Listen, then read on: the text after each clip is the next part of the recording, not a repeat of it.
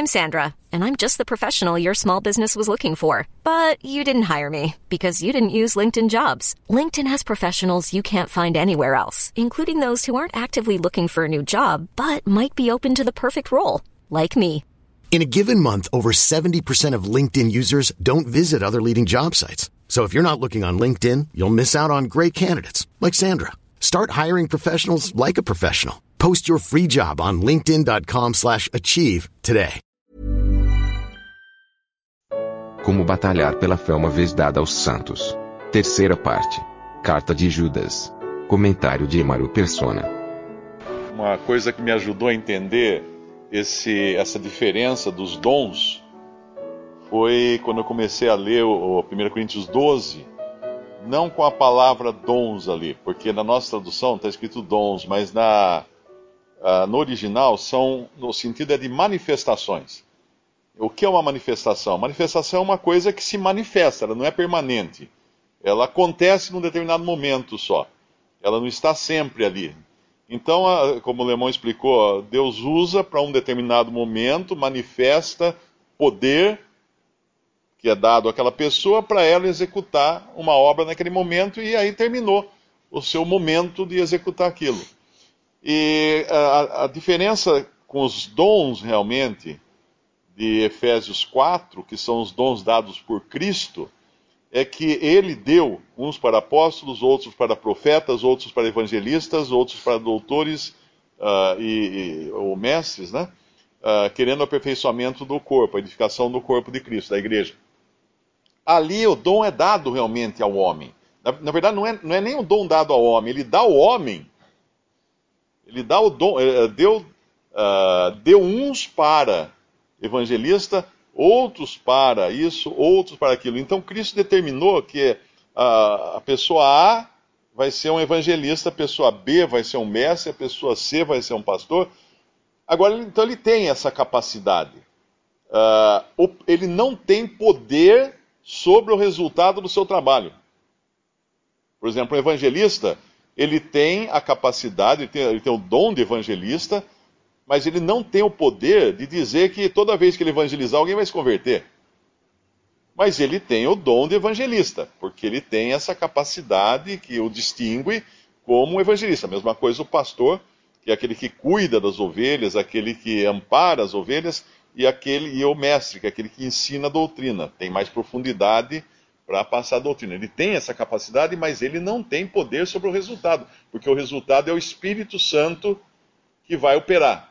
Então, nada, nada do homem, nem naqueles casos que foi citado de, de 1 Coríntios 12, quando as manifestações do Espírito são dadas para uh, resolver questões uh, eventuais, uh, momentâneas, e os dons dados por Cristo, quando subiu ao céu, são da pessoa, porém, mas a pessoa tem, porém, ela não tem poder sobre o resultado.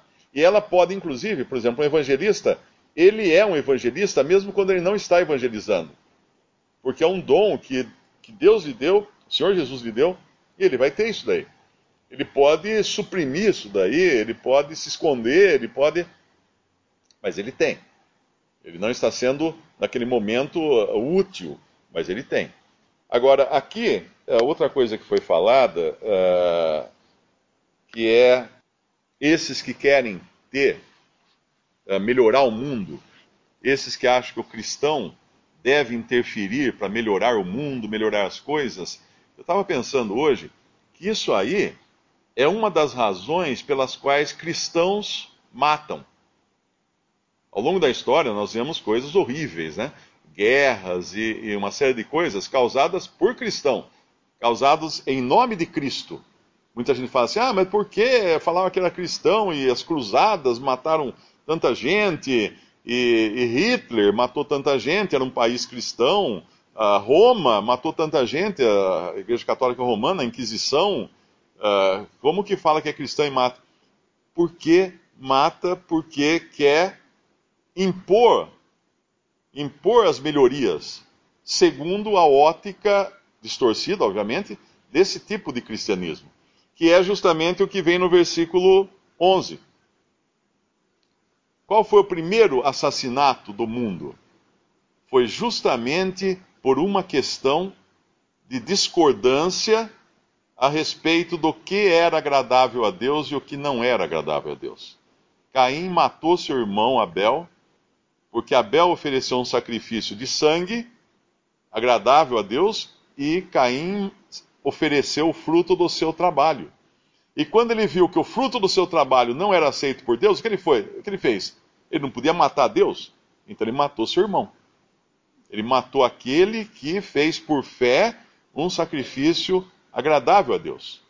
Então a religião, quando ela tenta mudar o mundo, ela vai pegar em arma sim, porque ela vai querer suprimir todos aqueles que são contrários a esse seu desejo de mudar o mundo. Porque esse seu desejo de mudar o mundo traz embutido o, o desejo de Caim, que era o quê? Com o poder do seu trabalho, agradar a Deus. Com o poder da, das, das suas conquistas, agradar a Deus. Falar que ele fez, eu plantei, eu colhi, eu tive um esforço tremendo para plantar essas coisas, esse fruto da terra, e agora Deus rejeita isso? Não, não pode. Não pode.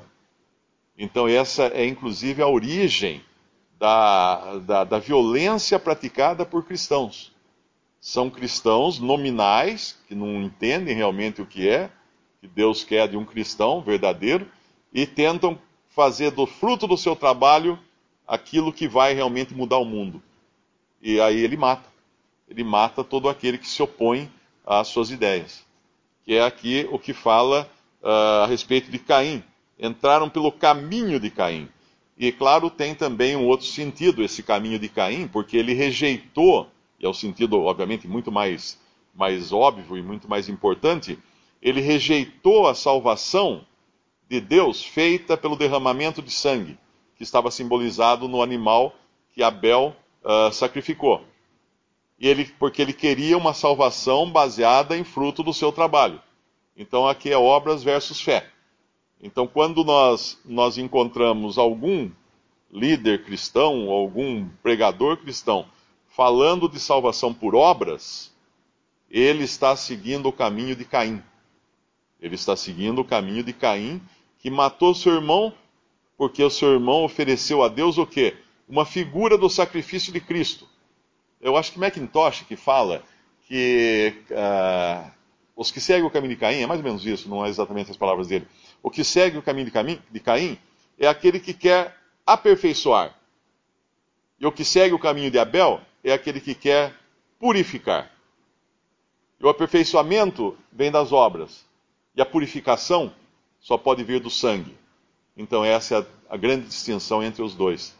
Como a gente viu na, nas outras reuniões, essa, nessa epístola, o assunto, principalmente no início aqui, são aqueles homens ímpios, homens ímpios que se introduziram na, na profissão cristã e, na realidade, não são salvos, mas têm grande influência.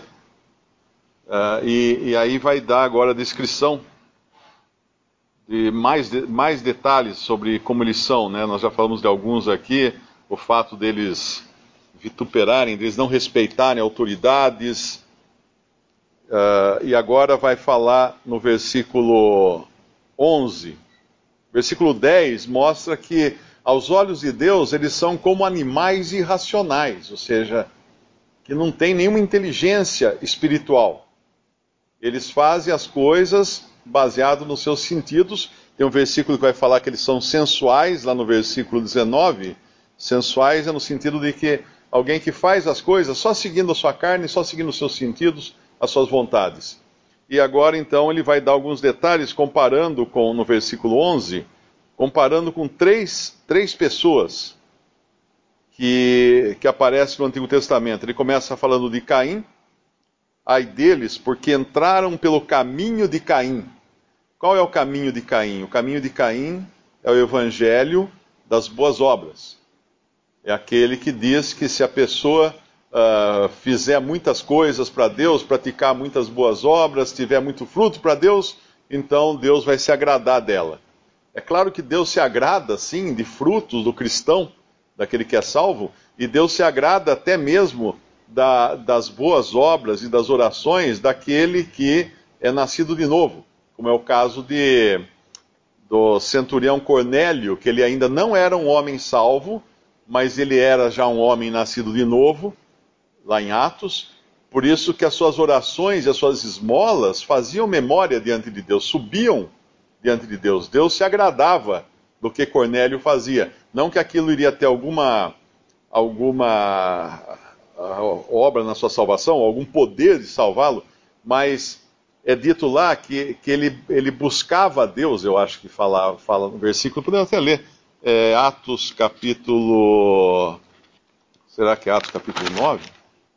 É, capítulo 10 de Atos, versículo 1. E havia em Cesareia um varão por nome Cornélio, centurião da corte chamada italiana, piedoso e temente a Deus, com toda a sua casa, o qual fazia muitas esmolas ao povo e de contínuo orava a Deus. E mais à frente vai falar o anjo, uh, versículo 4, e disse-lhe: As tuas orações e as tuas esmolas têm subido para a memória diante de Deus. Agora, pois, envia homens a Jope e manda chamar Simão, que tem por sobrenome Pedro. Então ele era um homem piedoso e temente a Deus. Mas aí a gente vai em Romanos, diz que não há quem busque a Deus, não há nenhum sequer. Então, como que Cornélio podia ser um homem piedoso e temente a Deus, se em Romanos fala que nenhum homem busca a Deus? E nós sabemos que neste ponto aqui, Cornélio ainda não era salvo não era convertido realmente a Cristo. Por quê? Porque ele não tinha escutado o Evangelho.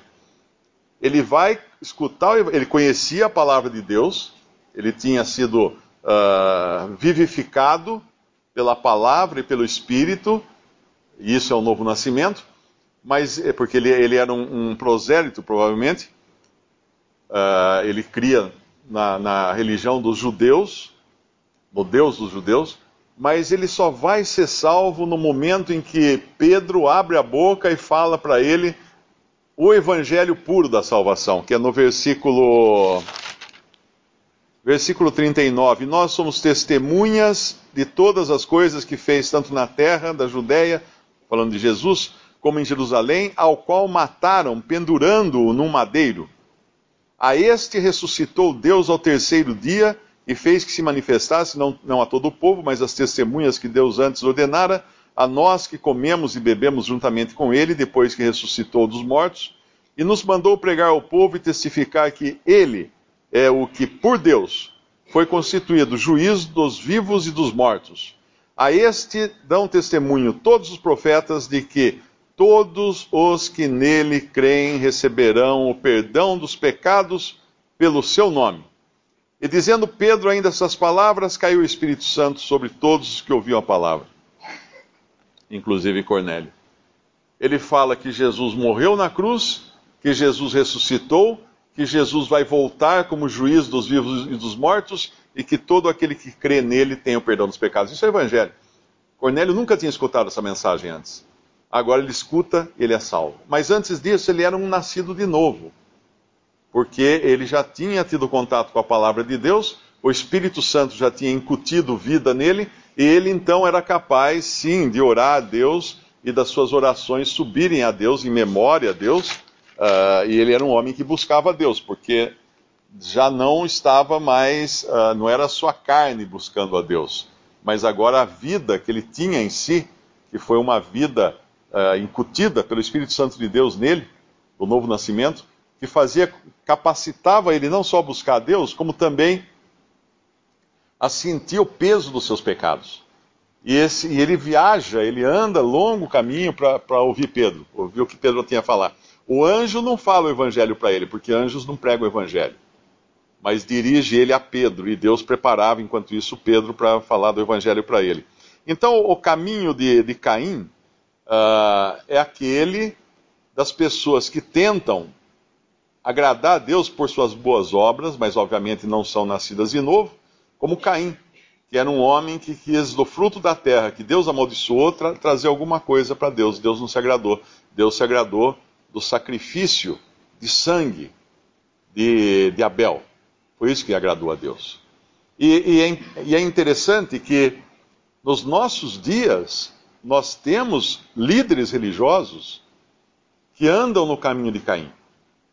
Eu, eu cheguei a falar do Evangelho várias vezes para um rapaz pelo Facebook, até eu decidi bloqueá-lo, porque ele ficava insistindo que a salvação é por obras, que falar que é só por fé é mentira, é uma mentira do diabo e não sei o quê. Até um dia ele escreveu, falou assim: por causa dessas coisas que você está pregando, a enfermidade vai entrar na sua casa.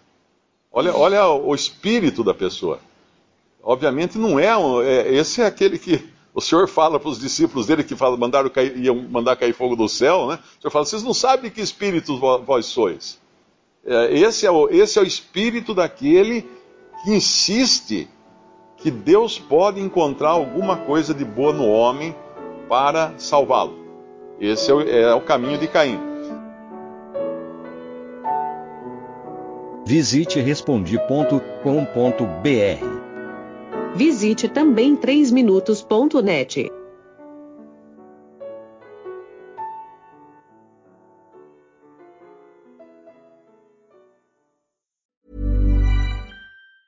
Ever catch yourself eating the same flavorless dinner three days in a row? Dreaming of something better? Well, HelloFresh is your guilt-free dream come true, baby. It's me, Kiki Palmer. Let's wake up those taste buds with hot, juicy pecan crusted chicken or garlic butter shrimp scampi. Mm. Hello Fresh.